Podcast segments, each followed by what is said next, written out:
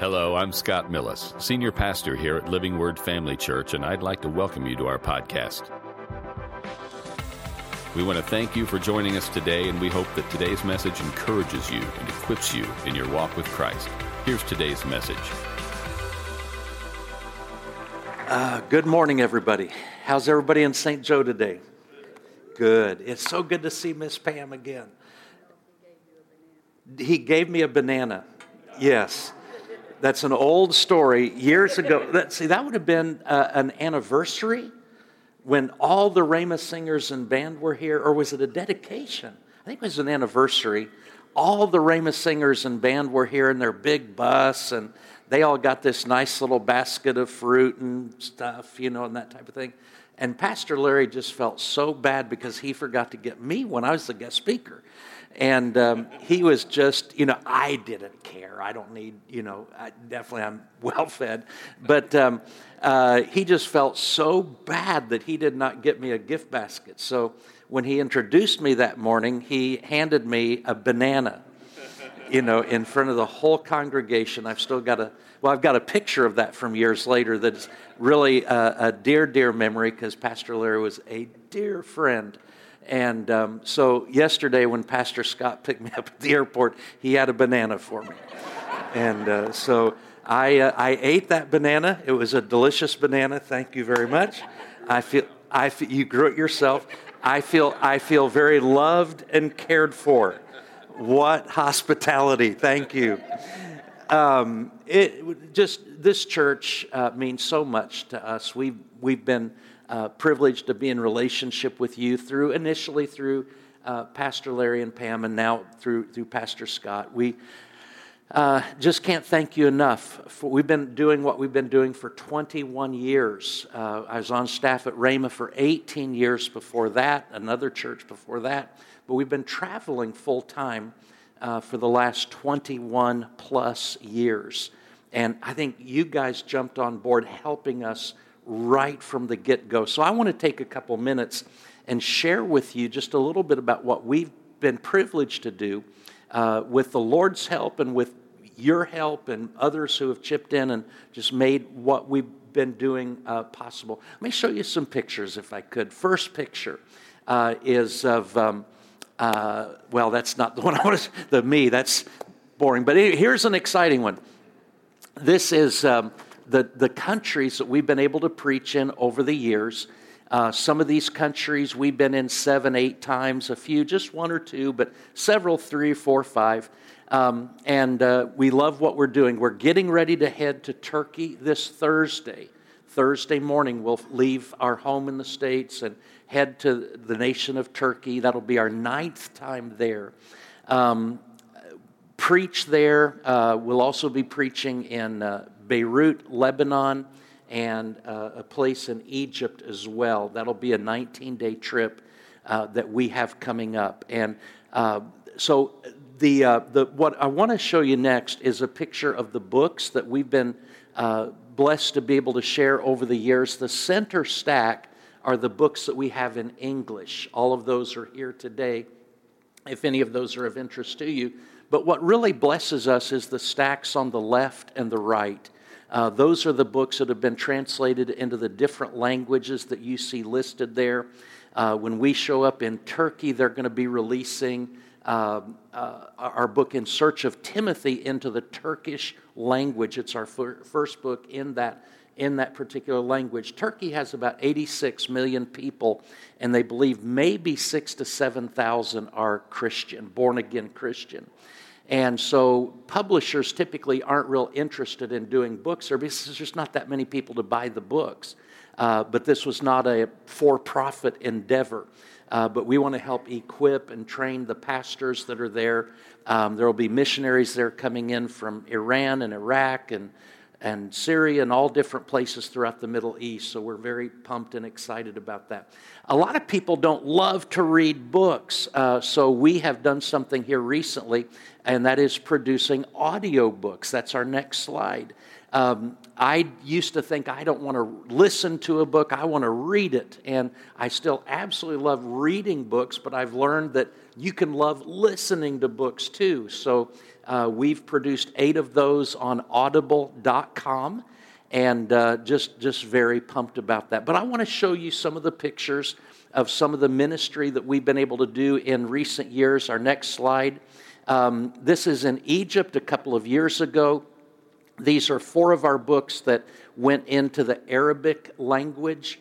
Uh, I know at that initial batch, we uh, 21,000 Arabic books went across the Middle East and, and, and Northern Africa. Just recently, another 10,000 of one title uh, went into one particular nation that they're targeting for evangelism and outreach at that particular night uh, when that was released, it, that was picture was taken in Cairo, Egypt, and it looks like we're just in an office building. We're actually on a boat in the Nile River. They rented a boat, and they had the next picture shows the 60 some of the 60 pastors that were there to receive books for free and you know got to sign books and things of that nature that was a lot of fun uh, the next picture is going to take us to um, that's a, uh, an Iraqi pastor, a Kurdish pastor who is getting one of our books, uh, and a, that was a missionary on the right who sent me that picture in Arabic. The uh, next slide is going to take us to Beirut, Lebanon. How many of you remember a couple of years ago when they had that massive explosion in the harbor, in the port? Uh, this particular church, I was not there at that time, this is before that uh, but that the particular church that I'm preaching in right there had all the windows blown out uh, from that, and they had. I don't think they had much structural damage, but they had a lot of cosmetic damage, and that's all been repaired. But that was preaching in Beirut. That's one of the places we'll be on this upcoming trip. And then the next picture is going to be just that was praying for some of the young men. Uh, there in Beirut, um, you know, just after the preaching, having a time to pray uh, for people. I, I don't. I, I'm assuming that was people giving their lives to Jesus. I don't don't actually remember. But what I'm what I'm wanting to say thank you for is that because you've given faithfully to Living Word Family Church. I know Pastor Scott has his dad's sense of humor. And so when he said that, you know, the church offering, we want to be the big one. Yes, you do. I know you were joking when you said that. But the best thing you can do uh, to support the work of missions worldwide is to give strongly to your local church. And uh, thank God for churches that are strong financially that then can channel, you know, certain funds. Of course, you have to take care of the house first you know, the, the local church needs to be strong. So thank you to everybody that tithes and gives generously to the local church. That's the, really the most important thing that you can do. And then churches that are blessed have overflow to be able to share uh, with other people doing other kinds of work. So uh, that's just my thank you. I uh, can't tell you how much we appreciate uh, what you've done for us over. It's I think it's been 21 years uh, that you've been helping us every single month do what we've been doing. So I'm going to share with you today a message. It's actually from our newest book. Uh, the name of the book is called The End of Spectator Church. The End of Spectator Church. I write that as a very experienced spectator uh, going back to my childhood days. I, I was raised in next state over in Indiana, north central Indiana, and I always enjoyed talking to your dad because he was as frustrated with Illinois basketball as I was with Indiana basketball. I grew up a big Hoosier fan, and of course, Pastor Larry's a big Illini fan. And so every basketball season, we would get together and bellyache and complain and you know unless it was a really good year then you know we, we'd have something else to do but we had more years of complaining than anything else and uh, so we always enjoyed you know talking and commiserating and you know that type of thing but um, i grew up in north central indiana and i want you to understand i'm not me i don't mean one single negative thing uh, toward anybody, any church, any organization, whatever. But I grew up in a mainline traditional denominational type of church. It was very formal. uh, very kind of ritualistic. And, and I want you to know there's elements about my upbringing that I am tremendously thankful for. I'm thankful that I learned the Ten Commandments. How many of you think the Ten Commandments are awesome? How many of you want your neighbor to think the Ten Commandments are awesome? I kind of want my neighbor to think, you know, that he's probably not supposed to kill, steal, you know, all that kind of thing. I, how many of you know the world would be a lot better place if everybody embraced the Ten Commandments? Okay? Now, people sometimes say, well, you can't be saved by the Ten Commandments. No, we have to be saved by faith in Jesus. I get that. But, but just as a standard for human con- conduct and things like that, the Ten Commandments are pretty awesome. I'm thankful I learned the Lord's Prayer. Uh, I'm thankful I learned the Sermon on the Mount. I'm thankful that I learned the, uh, the Apostles' Creed. Uh, to this day, I embrace and appreciate all those uh, truths uh, that I learned as a child growing up in a mainline traditional denominational type of church uh, there, there, was a certain mindset that I had. Um, I, I, I, grew up in a Protestant church, uh, so this next picture I want to show you is kind of uh, different because these, these three gentlemen here, you know, the first, the gentleman on the left would be an Episcopalian priest, uh, the gentleman in the middle would be a Catholic priest, the gentleman on the right would be an Eastern Orthodox priest. That would be the, you know, the, relig- the Christian faith that came out of uh, the eastern end of the Roman Empire, uh, Constantinople, and so on. And, um, but all these gentlemen, in their respective faith traditions, would be called a priest. Now, we didn't have a priest in my denomination growing up, we had a pastor. But in my mind, I still pictured my pastor as kind of being a priest. When you go back to the idea of a priest, and you know, if any of you were raised Catholic, you know, you hear the term the pontiff. How many of you have heard that term, the pontiff? Uh, that word pontiff, it's where we get our word pontoon. Uh, it, like a boat, or, or not a boat, what we call it a pontoon boat, but originally it was a, a bridge. And a priest is someone who is a go between they're an intermediary. And um, so, you know, and, and as I've studied and learned, I found that every religion of the world, whether it's a, a religion that kind of was originally in, in what we call divine revelation, or one that was just formed with human uh, religious ideas, there's always this idea of separation. Whether it's a, a you know, a Christian tradition or, or whether it's a, a Hindu priest or a Buddhist priest, or a, in pr- primal religions, you have what are called um, uh, shamans or medicine men or witch doctors. There always has to be some bridge person to go between whatever the deity is and whatever the common people are. Are, are you with me? So you've got the common people, you've got the deity, the God, or whatever, however they define that, and then you've got this person in the middle who has to be the bridge or the go between. So even though I was raised in a mainline traditional denominational church and we didn't have a priest, we had a pastor, still I saw my pastor as a priest. Are, are you with me on that? In other words, he was an insider, he was the bridge. I was the commoner, I was the outsider. And I just assumed that, well, he must have some kind of secret knowledge, or, you know, he, I, I didn't know that as a commoner that I could have a relationship with God.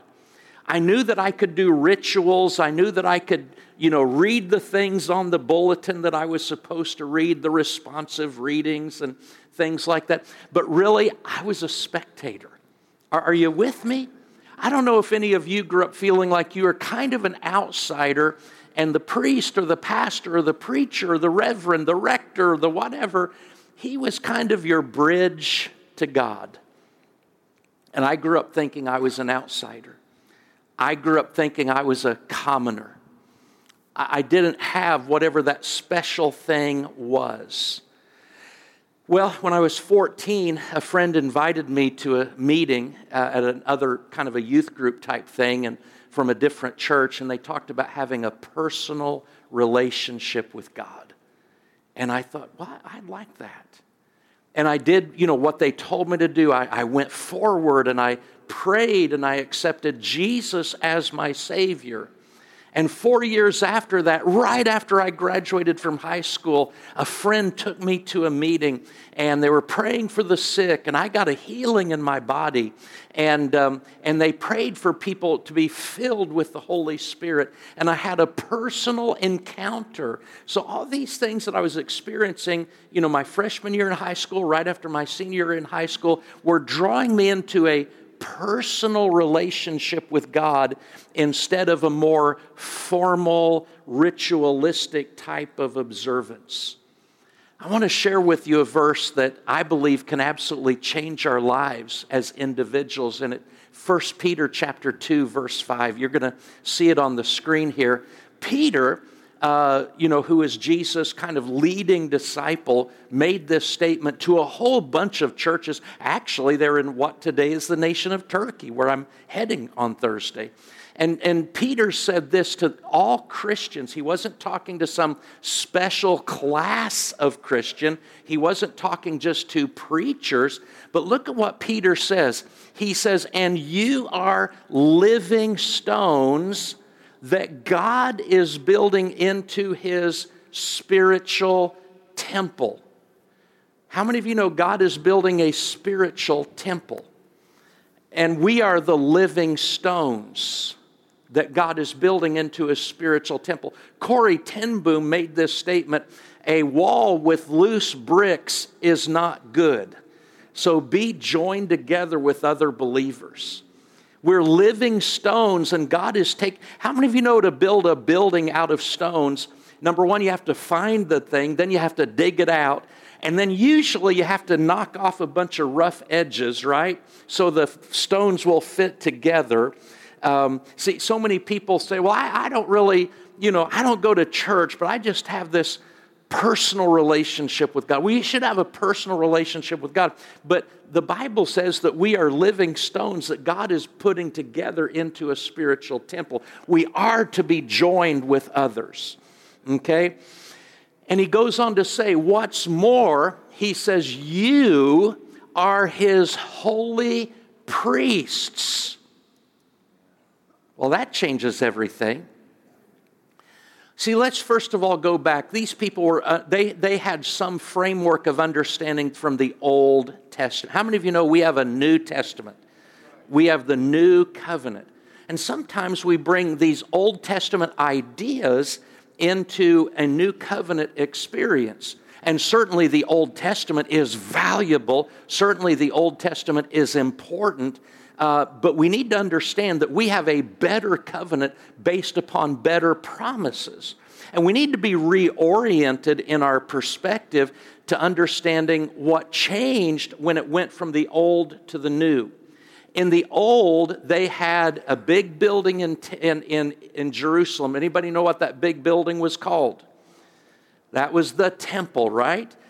And the temple was this massive, beautiful, magnificent building, and that's where people would come to worship. Everything took place at this one building.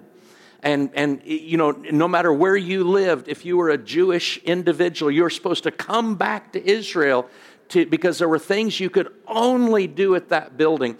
And one of them was offer animal sacrifices, right? How many of you are glad we don't have to offer animal sacrifices anymore? And then, eh, but you couldn't offer it yourself because you were an outsider. Only the priest could offer up the sacrifice. You had to hand, if you were a commoner, if you were not a priest, and in order to be a priest, you had to meet certain qualifications. Number one, you had to be a man.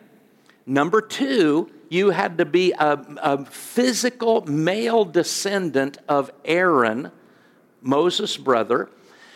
And uh, you had, and you also had to be physically flawless. You know, you couldn't have any kind of physical defect or anything of that nature. So a really, really small percentage of people got to be priests.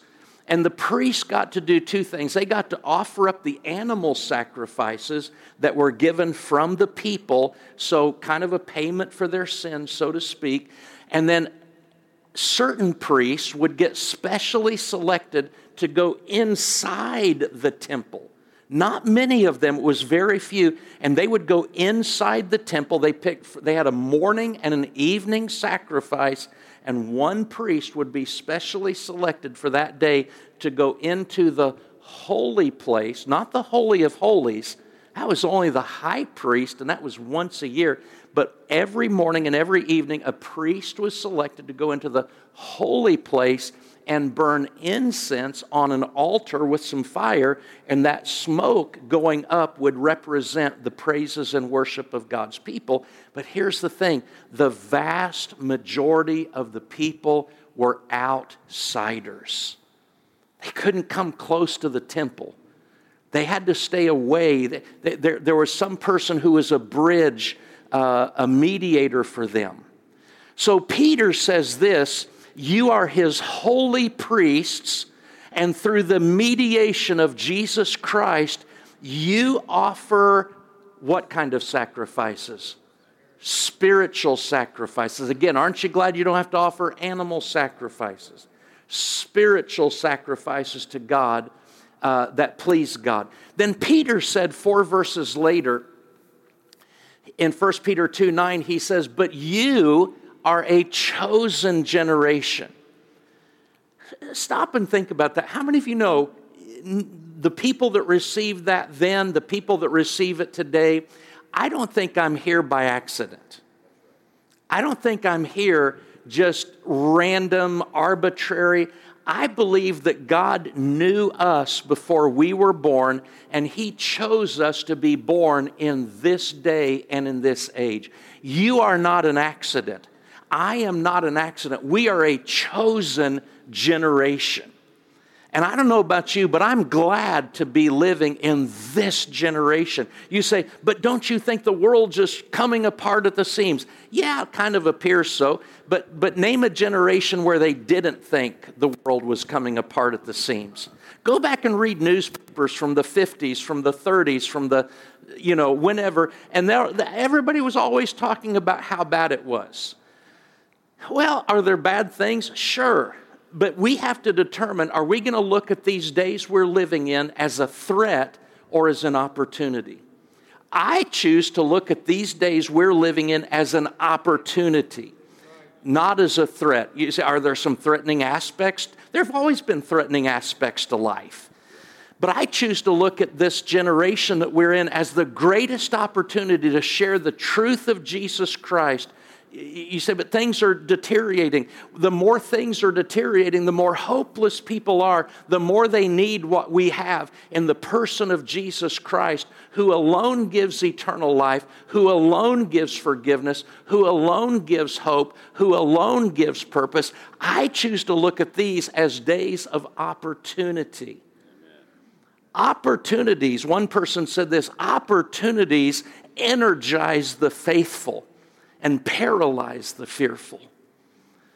This is a day when we need to be excited about being alive and excited about being light and salt in the earth. Peter said, But you are a chosen generation, a royal priesthood, a holy nation, that you uh, may proclaim the praises of him who called you out of darkness into his marvelous light.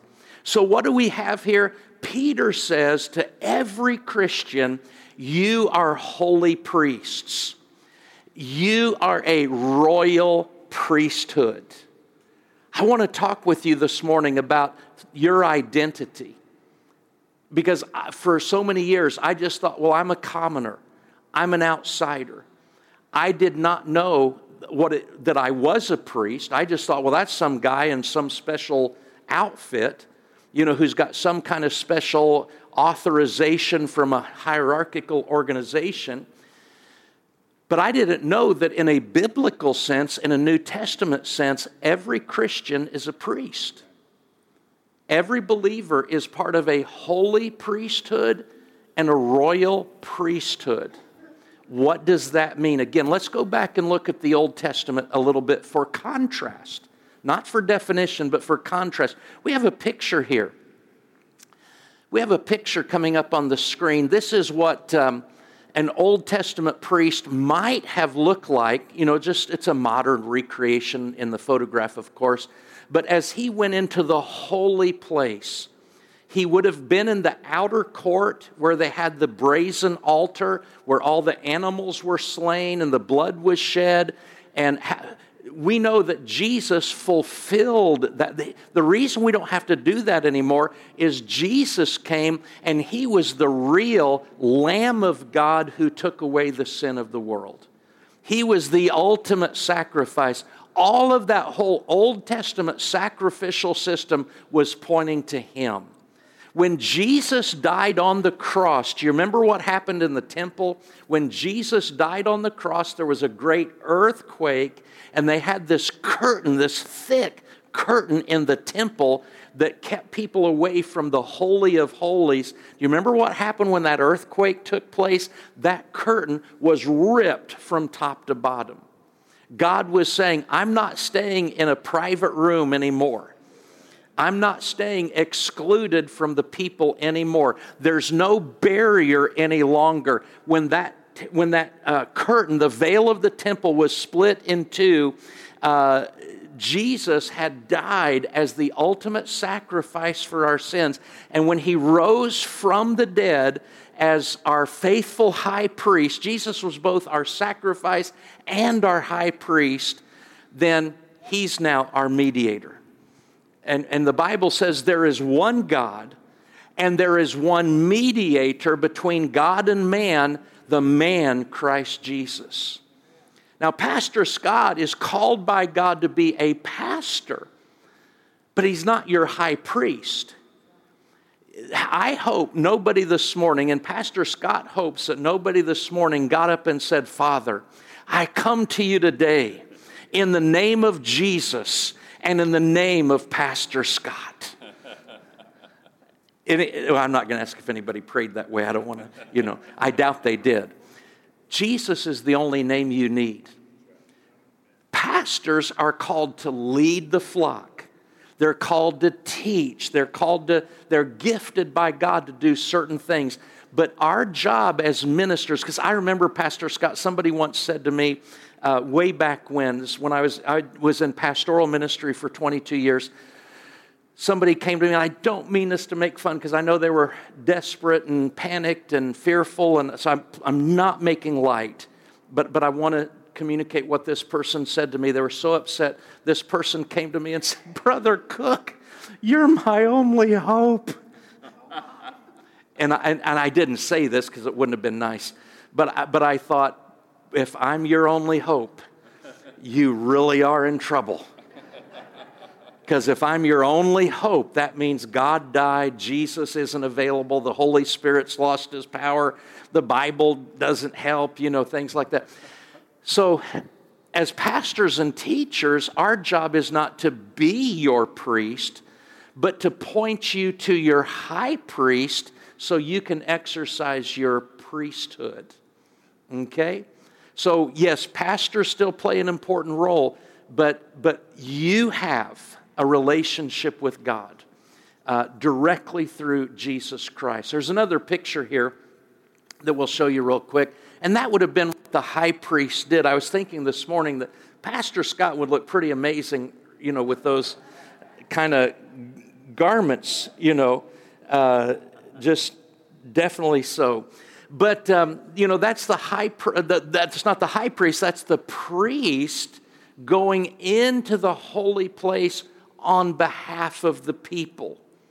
Now, can we still pray for one another? Absolutely. Should we pray for one another? Absolutely. But here's the good news about your priesthood you can go into the presence of God yourself. Let me give you a definition of what priesthood is. This is uh, when I, I, shared this message, Miss Pam, uh, while back in um, Colorado, And my wife was back at the book table, and she saw two, two little old ladies came walking by. Uh, they were in their mid to late 80s and just sweet, and you know, and and uh, she heard the one lady say to the other, she said, Well, I've gone to church all my life, and I didn't know till today that I was a priest. So I want you to know you're a priest. You're not a commoner, you're not an outsider.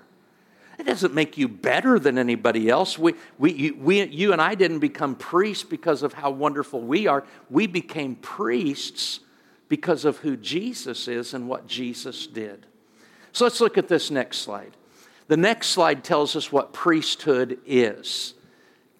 Let's take a look at that. The priesthood of the believer means that we all, everybody say all, we all have the privilege, say privilege.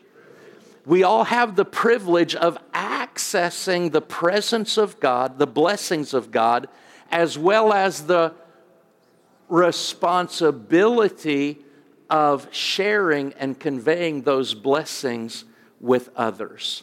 See, priesthood really is what takes us out of the realm of, um, of being an outsider. Now, I skipped a couple slides. I apologize, guys, to the tech room. Let's, let's go back a couple slides to the one about Zechariah. It's the one where the, yeah, there it is. You remember Zechariah in the Old Testament? Uh, is actually right before the birth of Jesus. Um, he was the father of John the Baptist. And you remember the story, you know, right before Mary, uh, you know, conceived by the Holy Spirit, Jesus Six months before that, uh, Elizabeth became pregnant uh, with John the Baptist. And of course, that was uh, with her husband, Zechariah. But Zechariah was a priest, and it says one day Zechariah was serving God in the temple, for his order was on duty that week. As was the custom of the priests, he was chosen by lot see, you had, to, you had to be selected to go into the temple. He was chosen by Lot to enter the sanctuary of the Lord and burn incense. While the incense was being burned, a great crowd stood where? Stood outside praying. See, that's the story of the Old Testament. Somebody else had to represent you before God. Everybody else was an outsider. But Jesus changed all of that. Everything changed when Jesus died, was rose from the, raised from the dead, etc. Let's look at something John said, the Apostle John. John said that he, Jesus, has made us a kingdom of priests for God his Father. All glory and power to him forever and ever. Amen.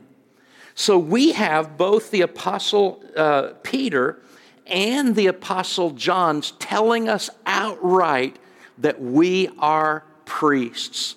I want you to turn to somebody nearby you and just say, Did you know that you're a priest? Just tell them that. Did you know that you're a priest? That means that you have the privilege of accessing the presence and the blessings of God, as well as the responsibility of representing Him and sharing those blessings with other people. Now, there are many verses in the New Testament that communicate priesthood without ever using the word priest. And when you understand the Old Testament system, and you understand that in the New Testament there's still a priesthood, but it's a radically different priesthood, all of a sudden there are certain verses in the New Testament that are going to take on a whole new meaning to you. Look at this next verse, 2 Corinthians chapter 2, uh, verses 14 and 15. This is something Paul said to, again, to an entire church. He said, Now he, God, uses us to spread the knowledge of Christ everywhere like a sweet perfume. Our lives are a Christ like fragrance rising up to God. Now, let me ask you a question. This may take, take some of us back to our before Jesus days. Okay? How many of you have ever been in a smoke filled room that was not the temple. Okay? Maybe before you knew the Lord, you were in a pool hall, you were in a, a casino, you were in a gambling, whatever, you were in a you know place that you know just all kinds of things going on, uh, of which worship was not one. I, I, shared this, Pastor Scott, just a few weeks ago with a pastor, and he, he told me, uh, he, he said, you know, before I was saved, he said, uh, my brothers and I used to, we just smoked marijuana all the time. And he said, um, uh, we, we, one time we were in a room and he said the room was just thick with smoke. And, and we walked out and, and uh, a little bit later I found, you know, talked to my mom and she said, where have you been? What have you been doing? He said, Oh, nowhere. Not. And, and he said, I, I was around it so much, I didn't even know that it was just completely saturating everything. Well, when the Old Testament priest was in the presence of God and the, all that natural incense was there, his clothing, his beard, I mean, every fiber of his being would have been permeated and saturated with uh, the, the aroma of that incense. And Paul brings this into the New Testament and says, now he uses us to spread the knowledge of Christ. The knowledge of Christ everywhere, like a sweet perfume. Our lives are a Christ like fragrance rising up to God. You know there's something spiritual that happens when you are in the presence of God? When you, there, there's something that happens to you. I don't know if you ever sense, you know, I don't mean to make this real spooky or whatever, but but people carry a certain atmosphere, spiritually speaking.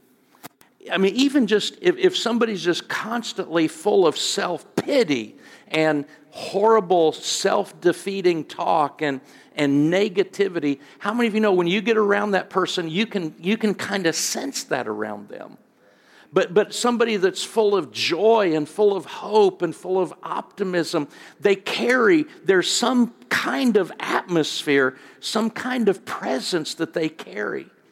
And Paul said that as believers, our lives should be such that we carry an atmosphere of, of God Himself, the fragrance of Christ uh, that, that we carry.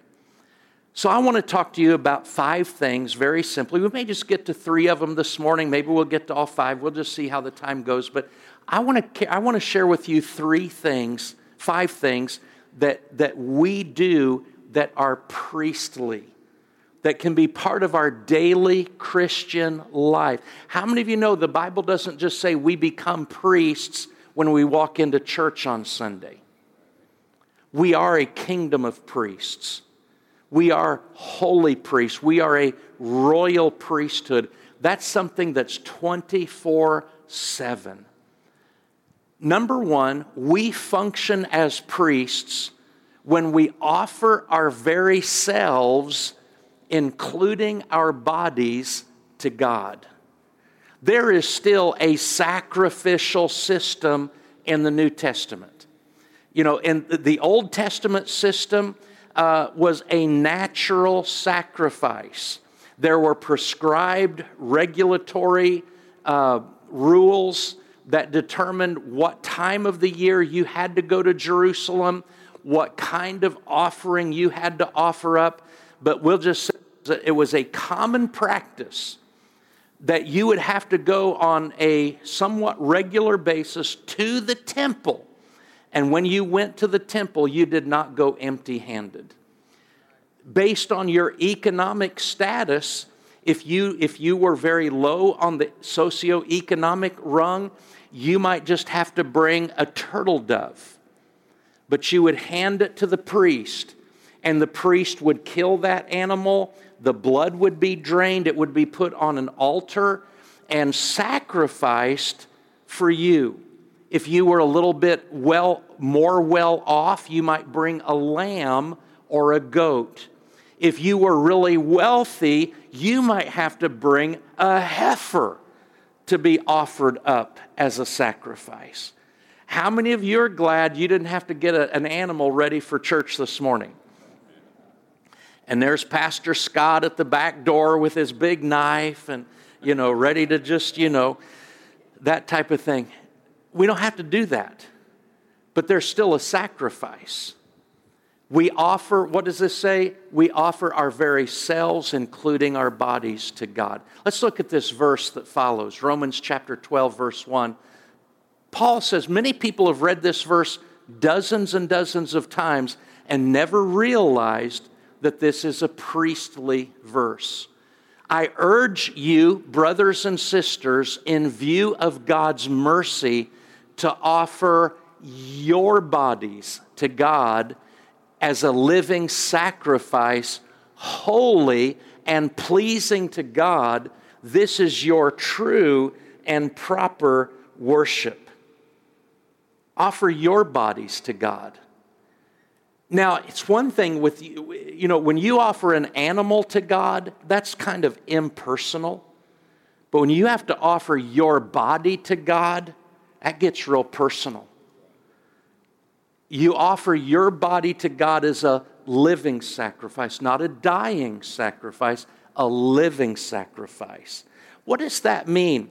It means that the philosophy of the world that says, This is my body, I can do with my body what I want to do with my body, that means that's not true for the believer. This is not my body. Jesus went to the cross, spirit, soul, and body. He suffered the consequences of all of our sin on the cross, spirit, soul, and body. He rose from the dead in the entirety of his being, spirit, soul, and body, so that he could purchase us for God in the entirety of our being, spirit, soul, and body. My body is not my own anymore. I was bought with a price. And Paul told us in another place, therefore, glorify God in your body and in your spirit, which belong to God. My body belongs to God. That means you know what that means practically speaking? I don't get to say with my mouth everything I think I want to say with my mouth. This mouth is to glorify God and to edify other people. I don't get to take this hand and smack somebody or steal stuff. This hand belongs to God. It's to be used as He says my body is to be used. That means my hands are to worship God and to reach out in friendship or assistance to help others you know, my feet, I don't get to go where I want to go. These feet belong to God. This, these eyes belong to God. I don't get to look at whatever these eyes want to look at. I get to look at people through the lens of God's love and God's kindness and God's mercy. These ears don't get to listen to, you know, these ears are not a, a, garbage dump. These ears are to listen to the Word of God and to, you know, hear other people and, you know, in, in good communication and things like that. The Common English Bible says of Romans 12, verse 1 present your bodies as a living sacrifice that is holy and pleasing to God. This is your appropriate priestly service. So, the first thing we do as a priest is we offer a sacrifice.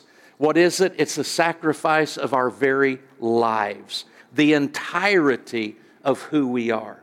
Number two, we function as priests when we worship, praise, and pray. We function as priests when we worship, praise, and pray. Didn't you enjoy the worship earlier? It's beautiful worship, wonderful presence of God during that time. You know, somebody could have come in from the outside and somebody said, Well, what are they doing? And that person might say, Well, they're singing songs. Do you know how many of you know we were doing more than singing songs? We were worshiping God. When we pray, when we worship, when we praise, it's a priestly function. The priest of the Old Testament would stand there the incense would be placed on the altar, and the priest would stand there with his arms upraised, and that smoke from the incense would ascend in the tabernacle or temple, whichever you know situation it was, and it was ascending, symbolizing the prayers and the praise and the worship of God's people. Now, David, King David, was not a priest. How many of you, anybody know what tribe he was from? He was from the tribe of Judah. He was not from the tribe of Levi or the descendant of Aaron. So David wasn't a priest. But look what David said in Psalm 141. He said, Let my prayer be as the evening sacrifice that burns like fragrant incense, rising as my offering to you as I lift up my hands in surrendered worship. Isn't that beautiful? Even David, who is not a priest, was recognizing that his prayers were like the, the praise and the worship that was taking place in the temple. It was like holy incense rising up to God. In Hebrews chapter 13, verse 15, Paul said, well, Paul, we assume Paul wrote Hebrews. It says, Therefore, by him, by Jesus, let us continually offer the sacrifice of praise to God. That is the fruit of our lips, giving thanks to his name. What does he call uh, praise? He calls it the sacrifice of praise. I used to think, and maybe, I don't know, maybe it means this somewhat, but I used to think when I heard the term, let's offer the sacrifice of praise to God, I thought that meant, well, you really don't want to do it because you don't feel like it, so just praise God anyway. But it's really probably not that, that's probably not the primary meaning. A sacrifice was something that was offered to God in, in devotion and obedience. And, um, you know, maybe sometimes you have to praise God when you don't feel like it, but I'm not sure that's the, the primary meaning there. But when we praise God, that is the sacrifice of the priests of the New Testament. Number three, we function as priests when we serve. We function as priests when we serve. You know, one thing I know about a great church like this is as much as I respect and appreciate Pastor Scott and appreciate Pastor Larry and Pam and all they did in laying the foundation here over many years, a great church does not become that because of simply somebody who's a good leader. Uh, it, it happens because a whole bunch of people pitch in and say, I'll help. It happens because a whole bunch of people say, What can I do to contribute? It happens when people recognize I may not be called to preach behind a pulpit, but I, I, I, really like to serve people through all these. You know, there's people that serve in music, there's people that serve in media. Uh, there's ushers, there's greeters, there's parking lot people, there's people that clean the building, uh, there's people, thank God, that take care of the children, not just take care and babysit, but they minister to the children. They teach the children, they lead the youth. Um, they, they visit people that need visitation. Thank God for the people that prepare food and people with gifts of hospitality. And, and um, I always hate get going on these because I'm going to forget somebody, but, but everybody that does something to make the church effective and, and carry out the love of Jesus either to the outside world or just edifying and encouraging within, uh, that's what makes a church great people who serve. Jesus said, if you want to be great, be a servant of all. And, uh, and I know a church like this uh, doesn't exist because just, you know, Pastor Scott preaches great messages. That's, you know, thank God for the preached word of God, but it takes a lot of people rolling up their sleeves and doing, cleaning the building, you know, all these different things that, that are part of the church. We function as priests when we serve. We don't want to see people serving because they're guilt tripped into it. We want to see people serving because they love God and, and because they love people. And, and it's when service is done out of acts of devotion, a heart of devotion, that's when the priestly element of serving really comes in. Let me share this with you. In, in John chapter 12, verse 3, our next scripture, it says, Then Mary took a 12 ounce jar of expensive perfume and she anointed Jesus' feet with it, wiping his feet with her hair. The house was filled with the fragrance. Look at that again. Then Mary took a 12 ounce jar of expensive perfume. And by the way, we find out a few verses later that this perfume was so valuable that it would have taken a year's worth of wages to purchase this. This was exotic. This was extravagant. This was, you know, this was not uh, something you would just buy at, you know, the corner store. This would have come from a distant land. It would have been a rare, exotic blend. It would have taken a year's salary or a year's worth of wages to purchase this. And she took it and she poured it on Jesus' feet, wiping his feet with her hair. The house was filled with the fragrance. People got mad at her for doing that. I think it was Judas who said, Why this waste? This could have been sold and given to the poor. And the Bible says he didn't care about the poor. He just, he liked to embezzle from the funds. And, and that's why he was upset about it. But, but can we talk about this a minute? This, this, why, why is this included? And why am I bringing it up in the context of priestly service? There's priest, Mary was not a priest, okay? Back then, you know, only the male descendants of Aaron could be priests. Today, every believer can function as a priest. But there's priestly language here. The house was filled with the fragrance. That's priestly language. But what really happened here? Let's talk just for a minute.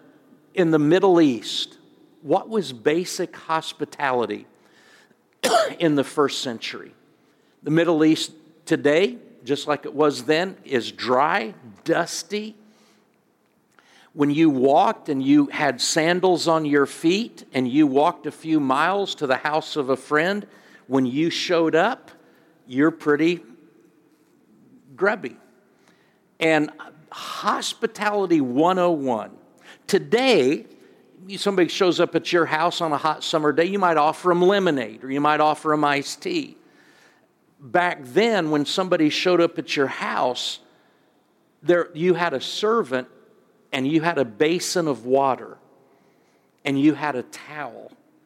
And the servant would wash the feet of the guest, and that was basic hospitality. That was hospitality 101. What Mary did was not basic hospitality. What she did was extravagant. She didn't use a basin, she had a bottle. She didn't have water, she had expensive perfume. She didn't have a towel, she used her hair. What she did was a picture of servanthood on steroids. It was not basic, it was extravagant. She anointed Jesus' feet with oil that cost a year's salary, and, and she wiped it off with her, with her hair. The house was filled with the fragrance but guess what? Mary's hair, her garment, she probably carried that fragrance for weeks. What made it special was it was an act of devotion. Do you know there are people, and I, I, have to include myself in this, I have to be so careful because if we're not careful, we will just go through the motions of serving God We'll do it ritualistically instead of doing it from the heart.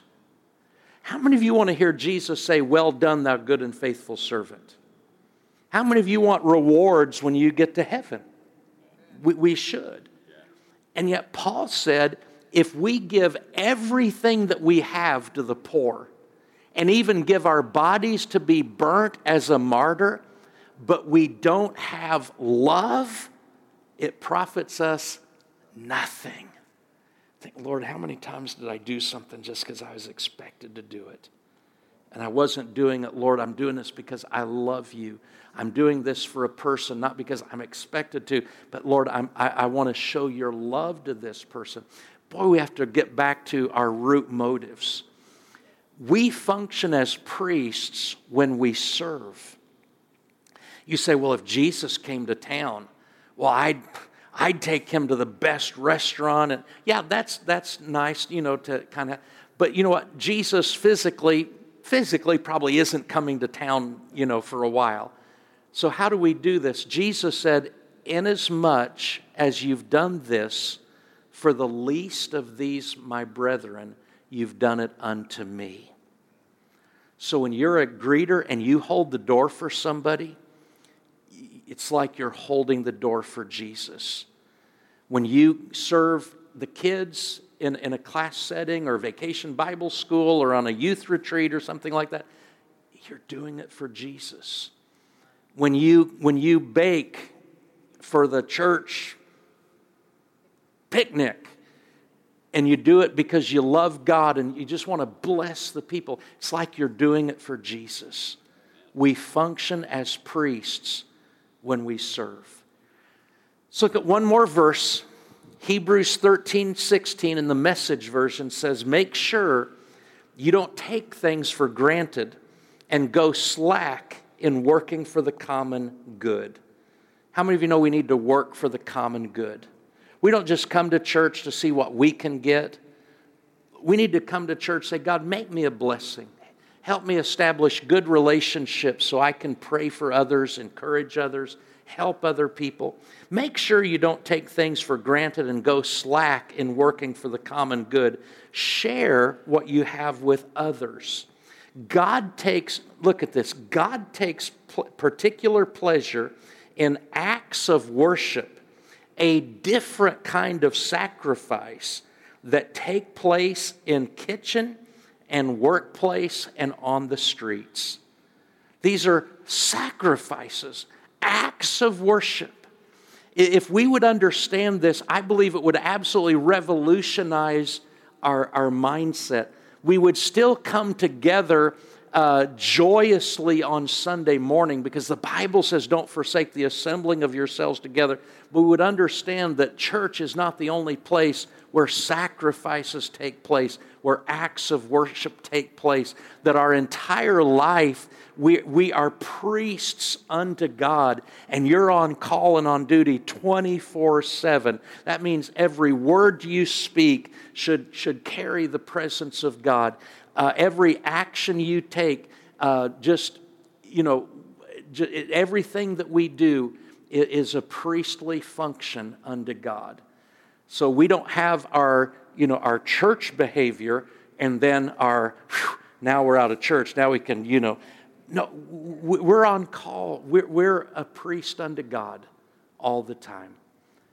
We have the privilege of accessing the presence and the blessings of God through Jesus. We have one mediator, and we have the responsibility of conveying those blessings and those uh, good things. We, we represent God when, when we're with people. We represent God to, him, uh, to others. Father, in the name of Jesus, thank you for this church. Thank you for Pastor Scott. Thank you for all the leadership. Thank you for everybody that serves. Father, I, I just thank you that this, you're building a spiritual temple. It's more than just this building. Uh, Lord, it's, it's the lives, it's the hearts, it's the attitudes, it's the, the devotion, it's the obedience, it's the servants' hearts of your people, it's their worship, it's their praise, it's their consecration. Lord, help us to be a spiritual temple that really does offer up spiritual sacrifices to God. Father, I just want to pray right now if there are people here, maybe people watching online, if there are people that, that do not know you, Jesus, as Savior, that do not know you as Lord, I pray that today would be a day of decision. I pray that today would be a day of people opening their hearts and saying, Jesus, I accept you as my Savior. I put my faith and I put my trust in you. I want to lead us in a prayer. There are people watching online, there may be people here present that you just you've never said yes to Jesus before. Maybe you're like I was as a kid growing up. I mentally believed in Jesus. I mentally believed in God. I mentally believed in the Bible. But if you had said, Tony, do you have a relationship? Well, no, I don't have a relationship, but I believe in him. God's inviting all of us into relationship. And if you're watching online, maybe you've been away from God, maybe you've been out doing your own thing, and you just need to re- rededicate your life, come back to God today. I want to lead us in a prayer of saying yes to Jesus. I know the vast majority of people in here, you've already said yes to Jesus. You're loving Him, you're serving Him, you're trusting Him. But, but I'll tell you, the, the, the greatest moment of anybody's life is when somebody who's never said yes to Jesus says yes to Him. As a matter of fact, the Bible says when one person comes to God, there's joy in heaven. How many of you believe that? Let's, for the sake of anybody here today that's never accepted Jesus, for the sake of people online, that today is your day of decision, let's pray this prayer. Let's pray it with them to encourage them. Say this with me. Say, Dear God, I thank you that you love me. You love me so much that you sent Jesus to die on the cross for me We've all sinned. We've all come short of your standard. We've all needed forgiveness. So we thank you that Jesus took care of that. We thank you that his precious blood was shed to cleanse us. And, and we thank you that Jesus did not stay dead, but God, you raised him up Jesus is alive. He's offering me forgiveness, acceptance, eternal life. Jesus, I put my trust in you. I give you all of my life, all of my heart, my whole self, I give to you. I turn away from my old life from doing my own thing. I surrender myself to you. God, help me to live for you and honor you all the days of my life. In Jesus' name. And everybody said, Amen. Amen. Well, God bless you. I'm going to, tonight, I'm going to finish those two last points so, you know, all five things that we do that are priestly. What's the first thing? The first thing we do as a priest, we offer our lives, including our bodies, to God. Secondly, we worship God when we praise, pray, and worship. Thirdly, we function as priests when we serve.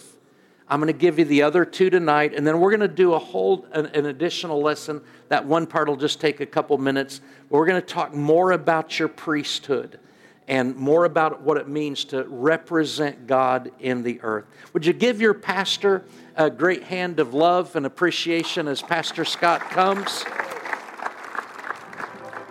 Thanks again for listening.